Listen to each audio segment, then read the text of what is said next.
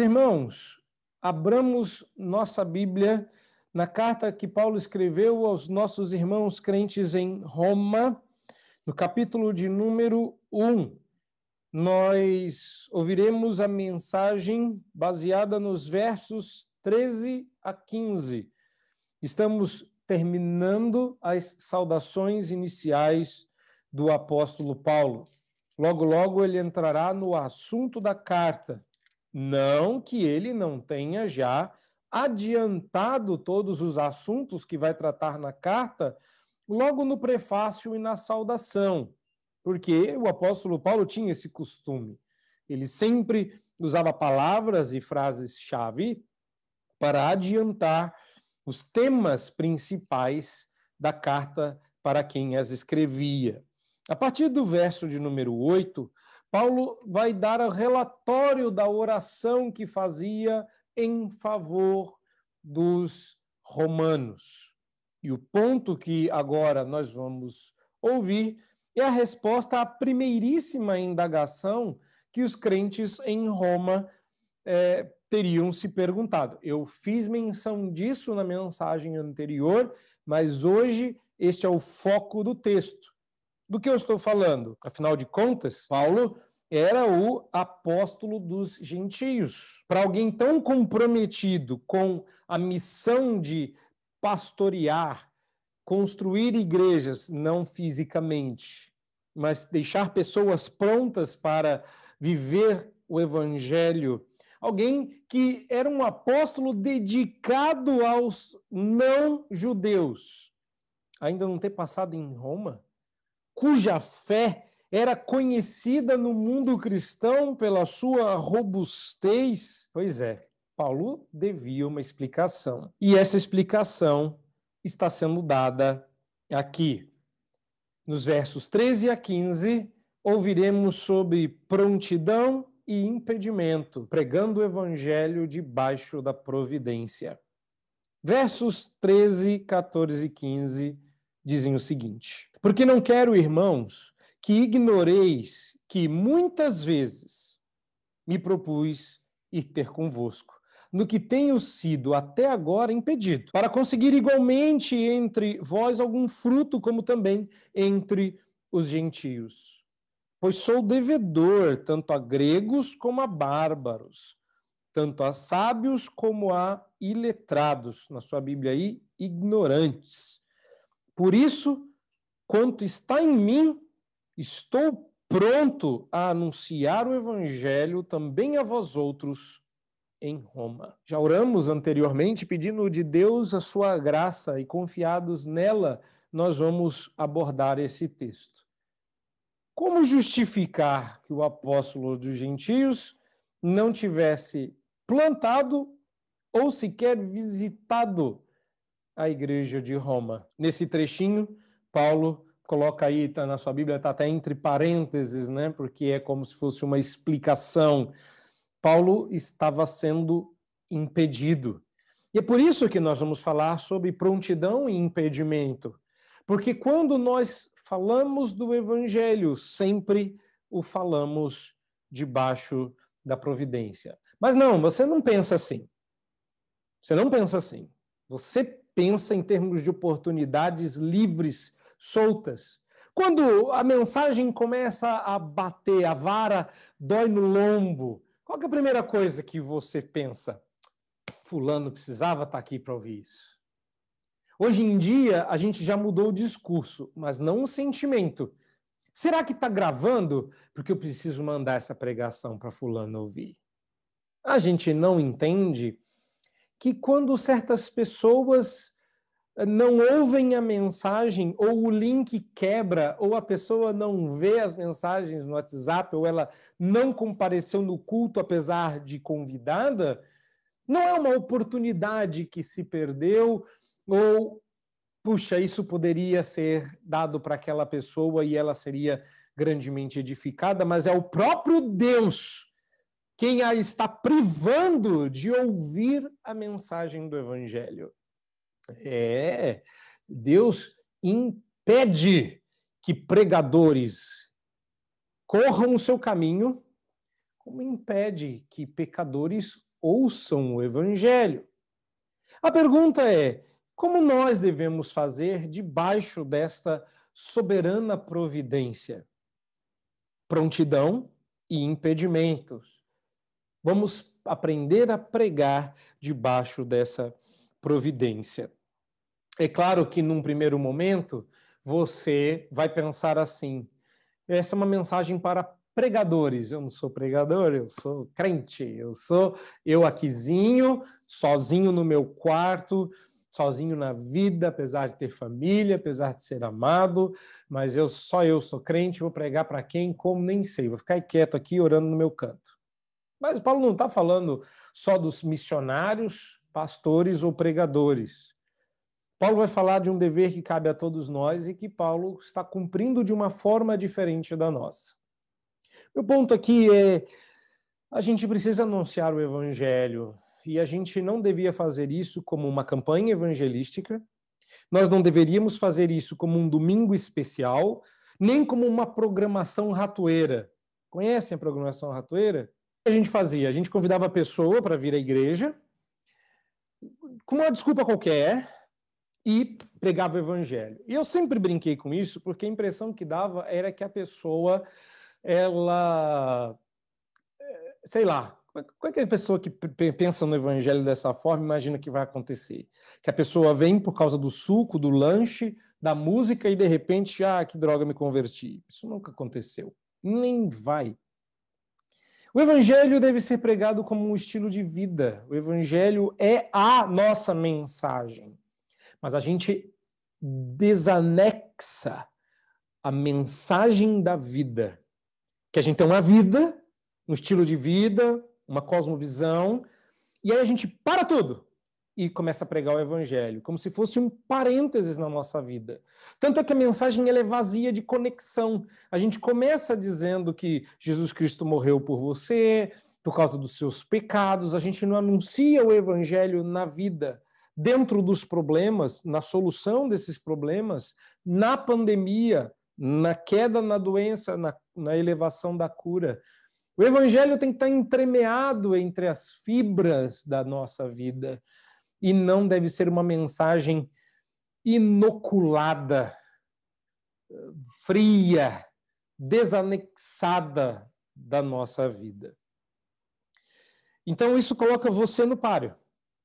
Isso coloca você e todos nós debaixo dessa providência. Aliás, falando em providência, porque vamos falar dessa pregação debaixo da providência, eu acho muito curioso que a maioria dos comentaristas pulem esses versos, porque afinal de contas vai pregar o que sobre isso aqui? Vamos falar logo do, do não me envergonho do evangelho, ou quem sabe do justo viverá pela fé, que me parece ser o grande tema da carta, dizem os comentaristas, que geralmente pulam esses versos e não exploram a doutrina, se não há uma das mais, certamente, das mais importantes doutrinas da nossa fé, porque é debaixo dela que nós passamos toda a nossa vida a providência.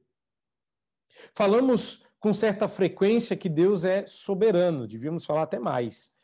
Mas esquecemos de explicar como essa soberania se manifesta de modo prático na nossa vida. Você já não teve essa dúvida? Deus é soberano. Ai, que bom, glória a Deus. Tu és soberano. Agora, como é que isso funciona na terça, na quinta? Como é que isso funciona no sábado à noite, quando sai uma decisão que nos surpreende a todos, positiva, ou negativamente? Pois bem, sabemos que Deus é soberano, mas não sabemos que cor isso tem, ou com que se parece, que gosto tem isso. Quando dizemos, seja feita a tua vontade, assim na terra como nos céus, na oração que nos ensinou o Senhor Jesus, já estamos nos colocando debaixo dessa providência desconhecida, debaixo dessa vontade de Deus.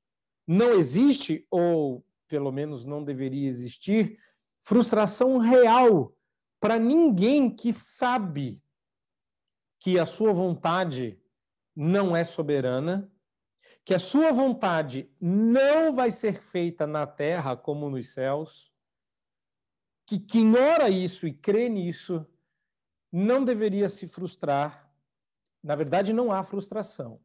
Mas a gente sabe que a vida real não é o ideal, então não deveríamos nos frustrar, frustrar com a nossa vontade sendo frustrada, porque nós descansamos debaixo da vontade daquele que é soberano, descobrindo que nós não somos. Paulo vai tentar pregar o evangelho em Roma. A coisa não vai dar tão certo como ele imagina, e eu vou mostrar para vocês no decorrer da mensagem. Entretanto, sabendo disso ou não, o que a gente percebe nos versos 13 a 15 é que o apóstolo Paulo está se colocando como mensageiro do evangelho debaixo desta providência. Ele não está apenas dizendo que Deus é soberano ou que Deus é providente. Ele está fazendo planos de pregar debaixo dessa providência. E eu creio que, na medida que Paulo explora isso, ele nos ensina três coisas. A primeira coisa que eu vejo que Paulo nos ensina aqui é que nós devemos ter o desejo de pregar. Né? Eu sei que você ouve muito essa expressão pregar o evangelho e pensa no que eu estou fazendo aqui, que é pregar a palavra, fazer a exposição de um texto. Mas eu quero que você ouça a expressão pregar o evangelho como compartilhar da mensagem, como falar do amor de Cristo para as pessoas que nos cercam. E eu sei que você está pensando também, o outro aí, que é que na minha casa só tem crente. Como é que eu vou pregar o evangelho? Não, é? É, não tem ninguém para pregar. Eu queria muito ter contato com gente ímpia. E o outro está lá. Meu Deus, tanta gente preparada no mundo, porque só eu conheço gente ímpia na minha vida. Eu sou cercado, sou uma ilha de crentes cercada de ímpios por todos os lados. Eu não sei pregar. Calma, vamos tentar resolver isso. Entenda disposição e impedimento debaixo da providência de Deus. Primeira coisa, desperte seu desejo. Observa como Paulo retorna aqui aquele ponto que eu comecei e que eu já mencionei anteriormente. Seu desejo de ir ter com os romanos para anunciar o evangelho àqueles irmãos. Meus irmãos, quando a gente está falando dos nossos desejos, nós devemos falar deles em termos de desejos aquilo que a gente gostaria de fazer. Isso é legítimo de dizer para os outros e diante de Deus. Não tem nenhum problema, desde que você não queira determinar o que vai acontecer. Paulo tinha essa teologia, ele queria fazer as coisas, mas ele não sabia se Deus permitiria, então ele falava em termos de desejo.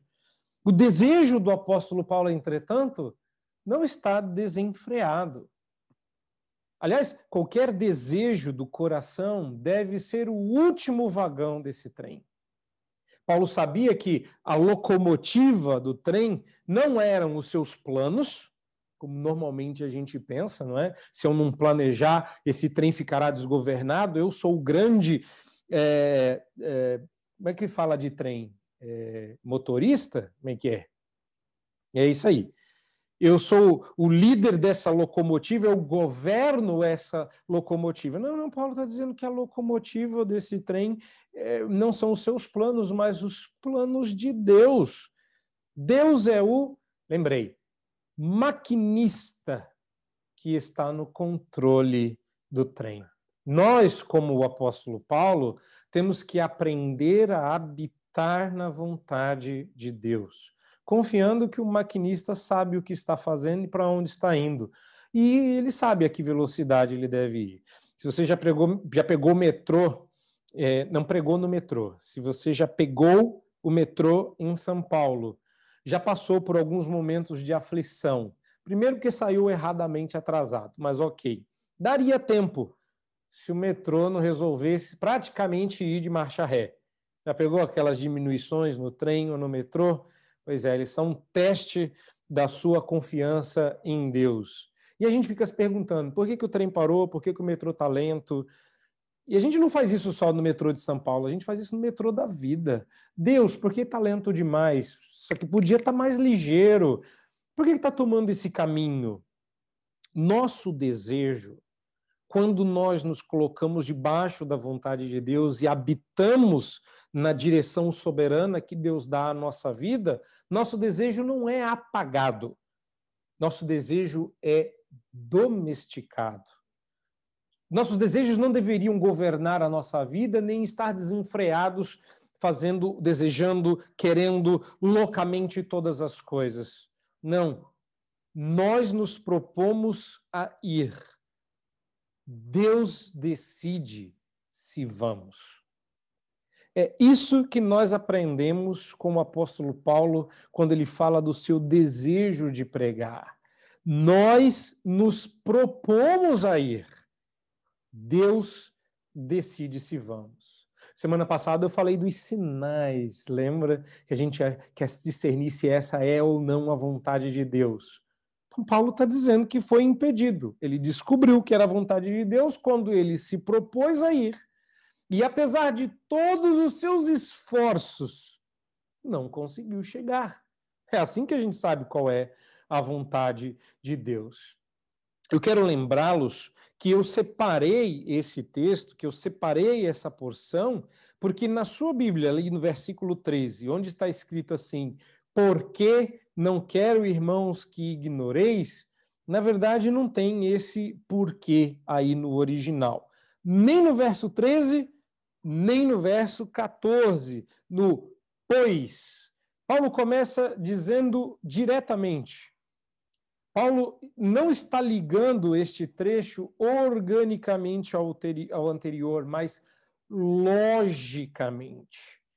Ele está explicando porque, ao orar pelos romanos, crentes que ele nem conhecia, ele estava sim se propondo a ir, como era de se esperar.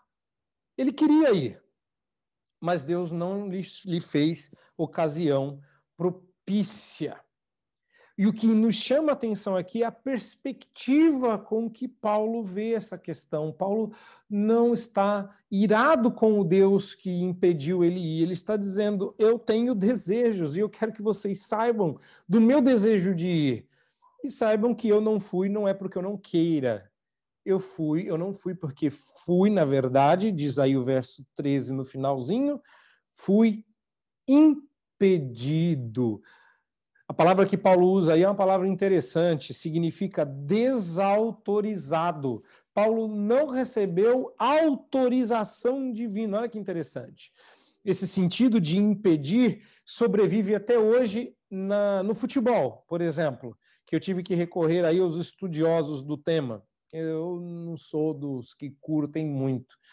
A quem diga que futebol é bom para o cristão, eu não saberia dizer.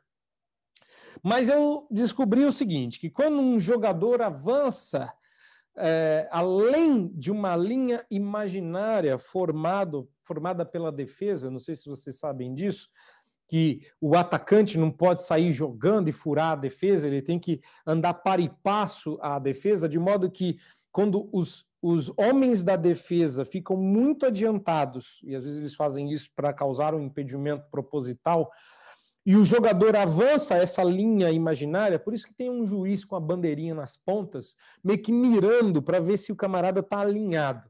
Quando ele desalinha, o juiz tem que levantar uma bandeirola dizendo: acabou, não pode mais prosseguir, já não vale mais nada.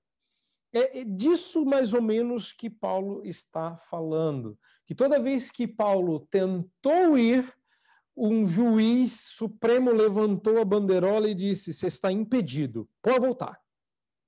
Paulo dizia que estava desautorizado, impedido de atender o seu desejo de ir a Roma. Fundamentalmente, Paulo, ao externar o seu desejo a, a fim de criar um ambiente para falar desse impedimento, está nos ensinando que, e essa é começa a lição aqui, preste bem atenção quando Paulo fala do impedimento, que é o ambiente onde Paulo vai externar o seu desejo, Paulo está nos ensinando que o Senhor frequentemente frustra os propósitos dos seus santos com o fim de humilhá-los. E através de tal humilhação, Deus nos ensina a nos sujeitar à sua providência da qual dependemos. Por que, que as coisas não acontecem do jeito que você quer? Por que, que Deus levanta bandeiras e impede você de concluir, completar, alcançar os seus desejos, pequenininhos e sonhos grandes? Porque Deus nos frustra. Porque Deus nos impede de fazer coisas tão nobres como pregar o evangelho, porque não impediria as bobeirinhas da nossa vida.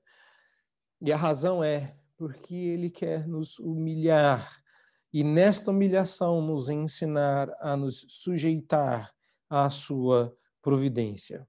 Estritamente falando, uh, os planos dele, seus planos, não são frustrados, visto que não alimentam uh, nenhum propósito à parte da sua própria vontade.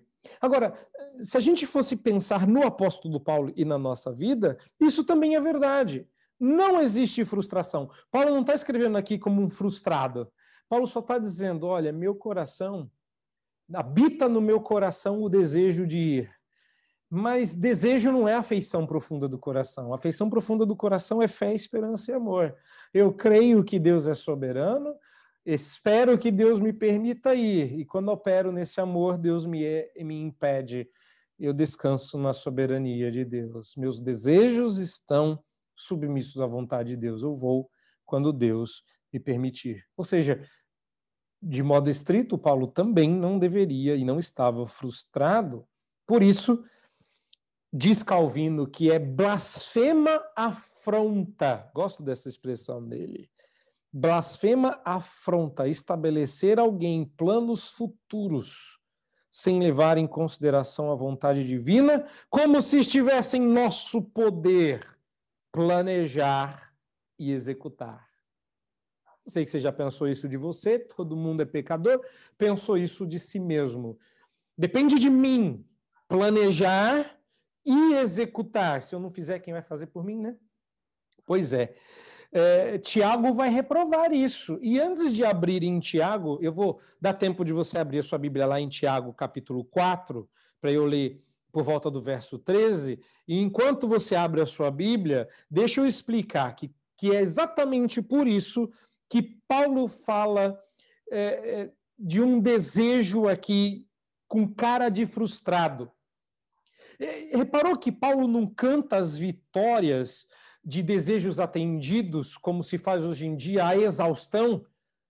Eu queria muito, que é assim começa, né? Eu queria muito uma coisa, aí eu não conseguia, aí eu pedi a Jesus, e aí eu orei, aí eu fui em tal igreja, e aí eu dei três marteladas, aí eu fiz isso, aquilo, eu, eu é, é, cumpri tal novena, cumpri tal é, corrente de oração, aí o que que fez? Eu queria te dizer que meu desejo foi atendido. Paulo está nos ensinando com alegria a providência, dizendo: Eu tinha um desejo e Deus frustrou o meu desejo. E ele sorri. No final você fica: O que isso? Você acha que daria ibope? Você acha que é, encheria uma fila de gente é, dando testemunho, contando de desejos que não foram atendidos por Deus? Não, né? O problema é que você, eu e todos os crentes têm uma lista muito maior de desejos não atendidos do que de desejos que Deus atendeu. Ah, eu queria muito fazer isso. Aí Deus impediu, Deus impediu, Deus impediu, Deus impediu, e hoje você está. Você é uma pessoa diferente, você está num lugar diferente, porque os seus sonhos não foram concretizados. Agora, dá testemunho disso aí? Pois é, Paulo está dando. E se você não acha que isso é material para pregar o evangelho, você ainda não entendeu o ponto do desejo de pregar. O desejo de pregar também é material de pregação. O que Paulo está nos ensinando é que todo desejo humano deve estar coram Deu, diante da, da, da face de Deus. E é nesse sentido que você deve ler. Abriu lá já? E Tiago capítulo 4, olha aí a partir do verso 13 até o 17, o que o outro apóstolo diz. Ele escreve: Atendei agora vós que dizeis: Hoje ou amanhã iremos para a cidade tal, e lá passaremos um ano, e negociaremos, e teremos lucro. Vós não sabeis o que sucederá amanhã. Que é a vossa vida? Sois apenas como neblina que aparece por um instante e logo se dissipa. Antes de eu continuar lendo, pensa na sua vida aí. Aí você está vivendo a sua vida e de repente tudo muda.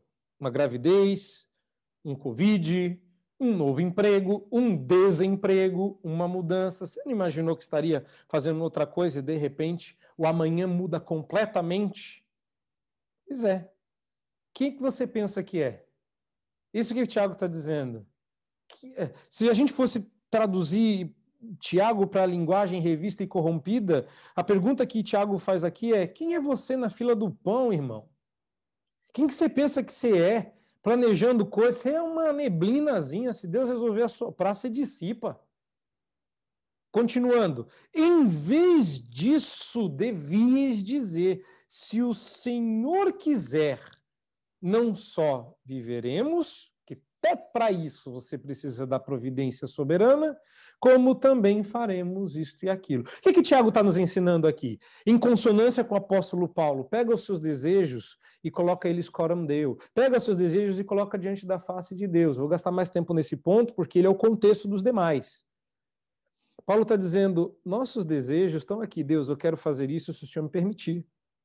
Agora, entretanto, vos jactais das vossas arrogantes pretensões, que é 90% dos livros de autoajuda e autoconquista. Mentalizei e alcancei. Faça isso. E Paulo está dizendo: mentalizei e não alcancei. Deus é soberano. Louvado seja o nome do Senhor. Toda jactância semelhante a essa é maligna. E eu acho incrível como cristãos parecem não conhecer a Bíblia, achando bonito testemunhos de pessoas que planejaram e conseguiram porque isso dependia do esforço delas, quando Paulo está humildemente dizendo: Eu me esforcei para ir, Deus impediu, porque o soberano da brincadeira aqui é Ele, não eu. Aliás, brincadeira aqui é ironia, porque eu vou dizer que nós não estamos falando de uma brincadeira. Portanto, aquele que sabe o que deve fazer, que deve fazer o bem e não faz, nisso está pecando. E aí temos duas coisas para falar encerrando esse ponto, começando o próximo. Primeiro, essa aí está tá aí a prova de que Tiago e Paulo concordam. Você não concorda comigo? Observe também como o texto de Tiago dá ensejo à continuação do argumento do apóstolo Paulo. Aquele que deve, aquele que sabe que deve fazer o bem e não faz, nisso está pecando. Então, pregar o evangelho tem que ser algo mais do que simplesmente vontade ou desejo. Ele precisa ser considerado um dever. Mas antes de prosseguir ao dever, que esse é o nosso próximo ponto, o pregar o, pregar o evangelho não é só um desejo do apóstolo Paulo, também é um dever, ele diz isso no verso 14. Deixa eu explicar uma outra coisa importante aí que é o finalzinho do verso 13, quando o apóstolo Paulo fala do desejo de conseguir um fruto. Esse é um detalhe importante. Por que Paulo desejaria pregar para uma comunidade de crentes? Lembra que eu disse no começo que essa era uma dúvida? Você não pensou aí, a minha família só tem crente, eu estou preso dentro de casa, para quem que eu vou pregar o evangelho?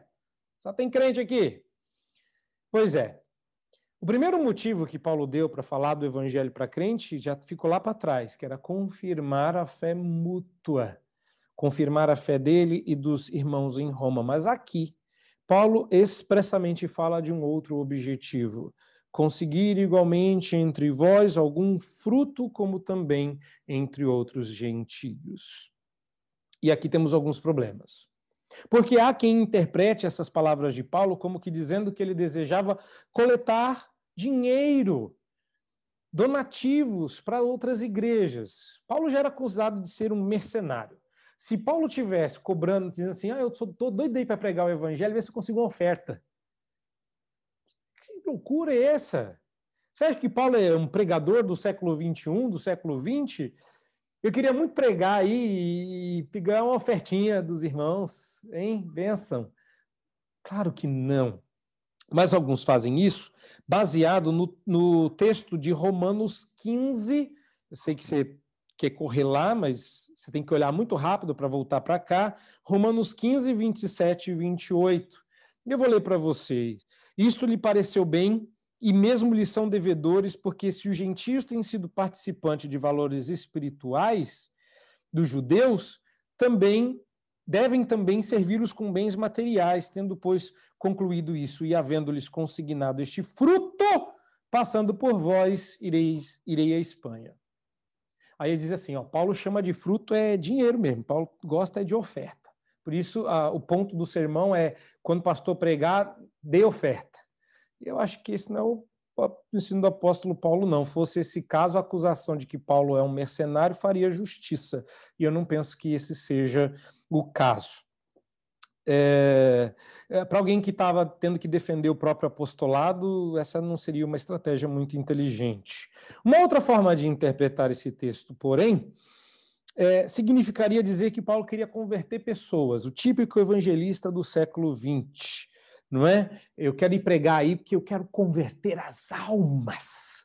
Eu quero levar pessoas a Cristo, que a minha pregação é poderosa. Se eu pregar, pessoas se convertem. E uns anos passados, houve realmente uma cruzada evangelística no melhor estilo moderno da época. Um famoso evangelista que pregava para multidões resolveu fazer uma incursão virtual. Na época não tinha internet, nessas tinha internet, mas não era desse tipo. É o que ele fez. Ele gravou no sermão dele, e todo mundo deveria passar esse sermão, é, ou recebia fita cassete, ou cassete, hein? É, ou é, assistia na televisão no dia e horário marcados para ouvir. Se, acho que a cabeça de uma pessoa dessa e de todos que entraram nessa campanha foi de que se ouvissem a pregação do cara, se convertia. Será que Paulo está pensando isso dele? Será que isso é legítimo? Paulo está dizendo: se eu pregar, meu amigo, o fogo desce, pessoas se convertem, e eu não vejo a hora de pregar aí, porque isso vai dar um bust na igreja. Eu, eu, eu vou passar aí um tempo com vocês e dobro a igreja. Hein? Deixa a igreja maior, quero colher frutos. E quero botar no meu currículo que eu passei por Roma, tinha 200 romanos crentes, quando eu saí tinha 450, 600 mil, 1 milhão, 5 milhões de pessoas. Isso? Será? Será que é isso que o apóstolo Paulo está dizendo? Que o fruto eram novos convertidos? Isso me parece muito distante de uma leitura natural desse texto. É uma febre dos nossos dias, não me parece ser uma febre dos dias de Paulo. Como é que a gente faz então para dizer do fruto aí? Porque sem prosseguir, não, sem entender isso, Paulo vai falar que é devedor, Paulo vai falar de outras coisas do anúncio do evangelho. O objetivo está claro aí: conseguir igualmente entre vós algum fruto. Paulo está falando de dinheiro ou está falando de crente convertido? Eu acho que Paulo está falando de frutos espirituais, do resultado que a pregação do evangelho causa no coração do crente.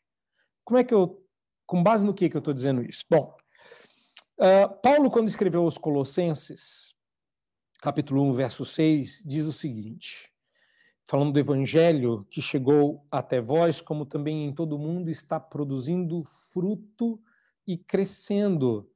Tal acontece entre vós desde o dia em que ouvistes e entendestes a graça de Deus na verdade.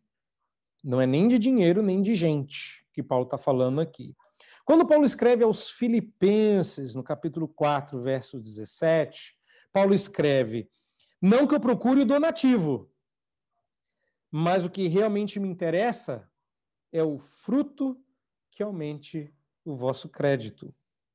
Não é de dinheiro que Paulo está falando, nem de convertidos. Na mesma carta que Paulo escreve aos Filipenses, agora no capítulo 1, versos, verso 11, ele fala que eh, vê os irmãos cheios dos, do fruto de justiça, o qual é mediante Jesus Cristo para a glória e louvor de Deus.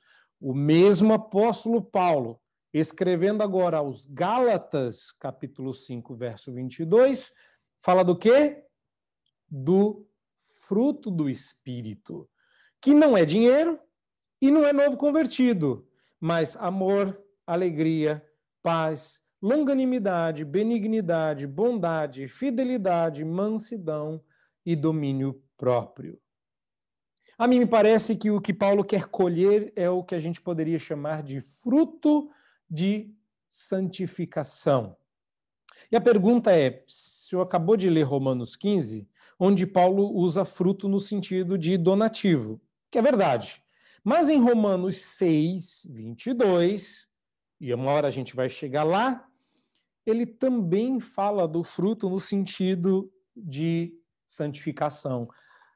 Agora, porém, libertados do pecado e transformados em servos de Deus, que é inclusive como Paulo se identifica nessa carta, tendes o vosso fruto para a santificação e, por fim, a vida eterna. O fruto, Paulo, Paulo quer colher, não é para ele, mas para o Senhor. É santificação. Isso indicava duas coisas, meus irmãos. Primeiro, a piedade do apóstolo Paulo, visto que não há melhor qualificação, Paulo está se apresentando como pregador, e quali, que qualificação seria melhor do, do que um cristão que viva para promover a glória do seu Senhor? Tanto quanto, segundo ponto, para inspirar nos romanos a esperança de que seu encontro com eles não seria improdutivo, visto que o mesmo havia sido muito vantajoso a outros gentios. Nesse ponto não existe arrogância. Nós podemos dizer, eu queria muito ir à sua casa, eu queria muito te visitar, eu queria muito pregar aí, porque eu espero que Deus nos abençoe. É uma outra forma de dizer, eu queria colher algum fruto do Espírito Santo na pregação do evangelho quando eu estiver por aí. Minha função é pregar o evangelho, sou um pregador. Não é que eu sou especialmente abençoado ou que Deus age de maneiras maravilhosas através de mim. Paulo está dizendo, eu, eu, eu queria, eh, no meu dom, compartilhar com os irmãos. Meu dom é pregar. E, e o dom de vocês é outros. E isso produz frutos de santificação. Segundo ponto, explicado esse ponto, é, esse, esse detalhe do texto, vamos para o segundo ponto do sermão, que é o dever de pregar. O primeiro é o desejo de pregar, e o segundo é o dever. Paulo, no verso 14, diz que ele deve pregar o evangelho. Nós mesmos temos responsabilidade semelhante de tornar o evangelho conhecido. O problema é que quando a gente fala de pregar o evangelho, a gente entende tudo errado. A gente fala de pregar o evangelho como uma expressão de amor às almas perdidas. Você já ouviu falar disso? Talvez você até já tenha comprado esse ideal romântico não bíblico. Eu quero pregar porque eu amo as almas perdidas. Agora imagine Paulo escrevendo aos romanos, dizendo assim: "Eu amo vocês. Nem conheço, nunca vi, não sei que cor vocês têm, mas eu amo vocês, quero pregar o evangelho para vocês". Os romanos iam dizer assim: "É, Qualquer dia desse aí se aparece. Você sabe que quando a gente diz isso é para a pessoa não aparecer nem para entregar um sorvete, né? Pois é. Não, Paulo não fala. Aliás, você está com o texto aberto aí? Romanos 1, 13 a 15? Você viu o amor às almas aí como um dos motivos? Não. Paulo diz que o desejo de pregar o evangelho é motivado pelo dever de pregar o evangelho. A gente fala de pregar o evangelho, amor às almas perdidas, quase que como uma condescendência. Evangelizar é como se nós fizéssemos um favor à pessoa. Eu, eu, eu de tanto amar, prego. Ah, ora, se você não amar, você não prega? Tem que pregar também, amando ou deixando de amar. Não pregamos, anota aí, não pregamos por amarmos desconhecidos. Ou a ideia de salvar perdidos. Porque a gente fala amor às almas perdidas é um amor a uma ideia, não é um amor a uma pessoa. Você conhece um monte de perdido, mas você quer pregar na, na África. Você quer pregar no Egito, você quer pregar na Rússia. Você quer... Quando é perto, é na Guiana Francesa. É, você não quer pregar aqui na sua rua, no seu, né, na sua rua, no seu bairro, aquela coisa bem bobinha, do melhor estilo entregar um folheto um cada dia, super preguei. Não, não, não, não. Pregamos. Eu disse que a gente não prega porque a gente ama desconhecidos ou porque a gente está enamorado da ideia de salvar perdidos. Pregamos porque sobre nós pesa essa responsabilidade. Evangelizar é nada mais do que uma responsabilidade inalienável de toda comunidade cristã e de cada cristão. Pregamos porque devemos.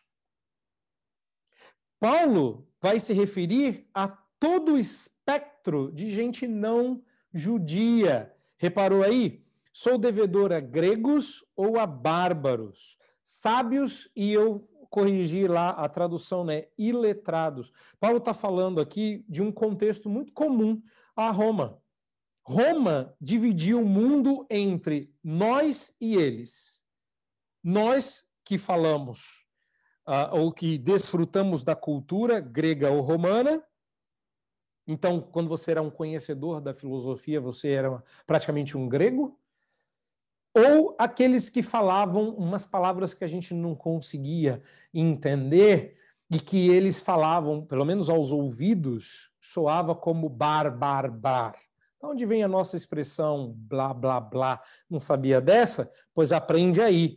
Bárbaro é aquele que fala bar, bar, bar. Ou seja, eu não entendo o que ele está dizendo. Você reparou quando é quando a gente está aprendendo uma nova língua, como é que soa? Quando a gente, a minha e a minha família moramos, uh, ou eu e minha família né, moramos uh, na África do Sul, a gente perguntava como é que o português soava aos ouvidos deles e como é que o africano soava aos nossos ouvidos. E a gente dava muita risada, porque eu queria que eles reproduzissem como era o som e eu reproduzi o som para eles. E, é, eu entendo que aquelas aqueles povos ao redor de Roma, e era um império gigantesco, e que não falava a sua língua, soava mesmo como barulho. Paulo está dizendo: eu não estou pensando em vocês porque vocês são especiais. Eu estou pensando em vocês porque vocês são gente. Tem eleito aí. Tanto gregos como bárbaros. E isso já ba balançava a percepção cultural dos irmãos de Roma. Mas ele também coloca daqueles que conhece os, os filósofos, que têm a cultura elevada, os sábios e os não sábios, os ignorantes, que aqui não quer dizer pessoas chucras que dão coice como se fossem cavalos, mas que são iletrados, que não conhecem uh, os filósofos como Paulo conhecia. O ponto é, eu prego é para a gente. Passou na minha frente, estou pregando. Cruzou meu caminho, trocou ideia, se aproximou. Paulo entende que todas as pessoas que cercam os cristãos correm o risco de serem transformados na comunidade dos crentes. É como se ele dissesse: a comunidade da igreja é multiétnica. Ela não está circunscrita aos judeus, mas também não é um privilégio dos romanos. Quem decide é Deus. Meu trabalho não é decidir quem vai ouvir ou não o evangelho e pregar o evangelho como se fosse uma condescendência, uma bondade da minha parte, uma expressão do meu amor por você perdido. Não, não, não.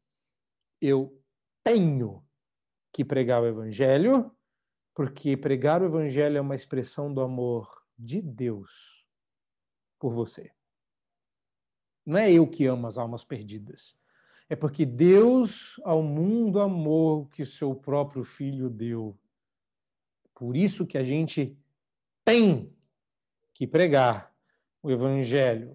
Todos nós estamos debaixo da obrigação de nos dedicarmos à divulgação das boas novas e de usarmos toda a nossa criatividade e espírito empreendedor para divulgar esta nova por todo o mundo. Então, corrija aí. A maioria dos cristãos acha que está fazendo algo de especial quando fala do evangelho aos outros. Não. Você está cumprindo o seu dever. um dever do qual nós jamais podemos nos esquivar. Terceira e última lição, já que Paulo está falando sobre disposição e impedimentos debaixo de uma providência que nos permite ou não pregar, aprendemos que Paulo fala do desejo de pregar e devemos colocar os nossos desejos diante de Deus, os nossos deveres que estão aí para serem cumpridos, podemos abrir mão de muita coisa, mas nunca dos nossos deveres. Mas por último, Paulo também fala sobre a disposição de pregar. Calma. Eu não entendi nada. Desejo, qual é a diferença entre desejo e disposição? Outra coisa, se é um dever, por que, que eu não deveria estar disposto? Bom, primeiro, porque não é todo dever que você está afim de cumprir. É igual obedecer pai e mãe. Tem horas que a gente gosta, tem horas que a gente não quer. Desejar não é sempre estar disposto a isso. A Bíblia diz que o preguiçoso deseja comer, mas não tem vontade de levar comida à boca. Disposição não é desejo nem dever. Paulo no versículo 15, vai dizer que está disposto, pronto a pregar o evangelho. E o que é disposição? É estar se propondo a fazer algo, não, impon, não importando o custo envolvido nisso. Sim, Paulo está dizendo que no que depender dele, observe aí o verso 15, no que depender dele, ele diz assim: Por isso, quanto está em mim, estou disposto a anunciar o evangelho. É claro, porque não dependia dele. Ele está fazendo isso debaixo da providência soberana de Deus. Mas o que Paulo nos ensina, apesar de ter sido frustrado inúmeras vezes, é que devemos nutrir em nós igual disposição. Porque quando você se entrega a Cristo, quando você entrega a sua vida ao Senhor, há sempre um custo. E esse é o momento em que eu digo para vocês: não estamos numa brincadeira. O resultado final da pregação do Evangelho ou é a rejeição para o inferno, ou a aceitação para a vida eterna. Se você considera a vida uma grande gincana, saiba que se você perder, você vai morrer para sempre. Isso não tem graça. Paulo já tinha feito vários planos de ir a Roma que não deram certo. E ainda assim ele vai falar de sua prontidão em anunciar o evangelho em Roma.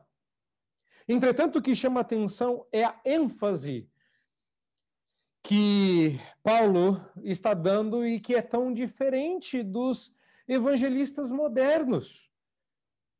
De novo, se a gente fosse falar do amor às almas perdidas, que sequer aparece aqui, Paulo deseja tão ardentemente pregar o evangelho que não só tentou ir no passado, sendo por Deus impedido, e ele poderia ter incluído aí o amor que sentia pelos romanos, o que ele não fez, mas ele diz, é, ao invés de falar do amor, ele fala do peso e da dívida e põe a ênfase na sua prontidão. Em outro texto que a gente leu durante a liturgia, Paulo fala: sobre mim pesa essa responsabilidade, mas eu quero fazê-la de boa vontade.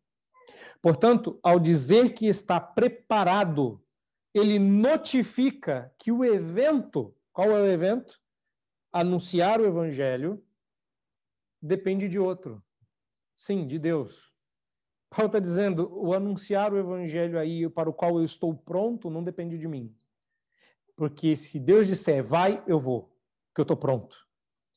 A prontidão, meus irmãos, debaixo da providência divina, não é desestimulada. A providência divina e a soberania de Deus não é um desestímulo à prontidão. Antes, é o nosso descanso.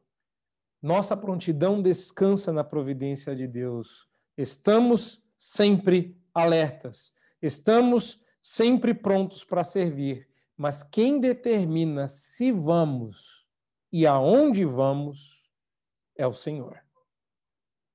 Pronto a gente sempre está. É igual faca. Está sempre afiada. Quem determina se ela vai cortar e o quanto ela vai cortar é quem manuseia a faca. Nós somos instrumentos nas mãos do Redentor. Nós não somos o Redentor. Nós não convencemos o Redentor a nos usar e nem dizemos para ele como nós somos melhor usados. Às vezes, quando a gente faz isso, né?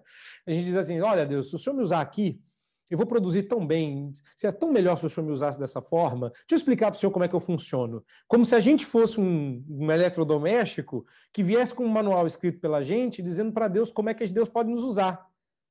Não, não, não, não, não, não, não, não. Quem decide isso aí, quando e aonde, se assenta no trono. E quando você quer tomar essa decisão, você está querendo sentar no trono que não é seu. Paulo não sabia, mas esses planos que ele está fazendo aqui, agora, enquanto ele escreve esta carta, também não vão dar certo. É, a gente não sabe quantas vezes antes Paulo desejou ir. A gente sabe que, mais uma vez, Paulo intentou ir a Roma, mas uh, não deu certo. Paulo diz isso desses planos que você está lendo aqui em Atos 19, 21 e 22. Ele escreve o seguinte, ou, ou Lucas escreve o seguinte: Cumpridas estas coisas, Paulo resolveu no seu espírito ir a Jerusalém, passando pela Macedônia e a Caia, considerando, depois de haver estado ali, importa-me ver também Roma. Tendo enviado à Macedônia dois daqueles que lhe ministravam, Timóteo e Erasto, permaneceu algum tempo na Ásia. Acontece que quando Paulo chega em Jerusalém, conforme ele havia planejado, ele é preso e levado a Cesareia por dois anos, conforme ele não havia planejado, mas Deus sim. Depois ele é levado para Roma. E... Só que ele não chega em Roma como um pregador do evangelho. Ele chega em Roma como um prisioneiro. Embora o seu alvo tenha sido atingido, que era chegar em Roma, a maneira como ele chegou não estava nem perto dos seus sonhos. Ele não imaginava que seria assim que ele chegaria em Roma. Pois é, e o que ele fez? Ele pregou o evangelho. Não para a igreja, mas para carcereiros, colegas de algemas, escreveu cartas.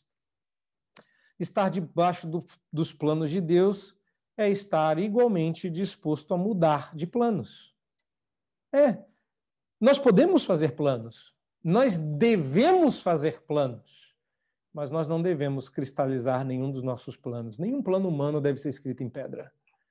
Essa é a razão pela qual, quando Deus deu os mandamentos, ele escreveu com a própria mão na pedra. Ele pode. A gente não. A gente tem que escrever em alguma coisa que tem para pagar. Devemos planejar? Sem dúvida. Porque quem não planeja, planejou falhar, diz um ditado por aí. Mas nós não podemos confiar nos nossos planos como um mapa para a nossa vida. Nossos planos são demonstrações de que nós estamos entendendo a vontade revelada de Deus. Nossos planos eh, são demonstrações da nossa inteligência mas uma inteligência submissa ao querer soberano de Deus. Planejar deve ser sempre coram deu. Por isso a disposição. Deus, eu estou disposto, mas se o Senhor me impedir, eu estou submisso. Nossos planos não são maneiras de demonstrar como nós governamos a nossa própria vida. Nossos planos são maneiras pelas quais Deus demonstra que ele governa a nossa vida soberanamente, ou os levando a termo, ou os impedindo de todo. E é nesse contexto que Paulo vai dizer que não se envergonha do evangelho. Mas isso é assunto para outro dia. Hoje, aprenda e deseje pregar o Evangelho, sabendo que isto é um dever para o qual devemos estar sempre prontos.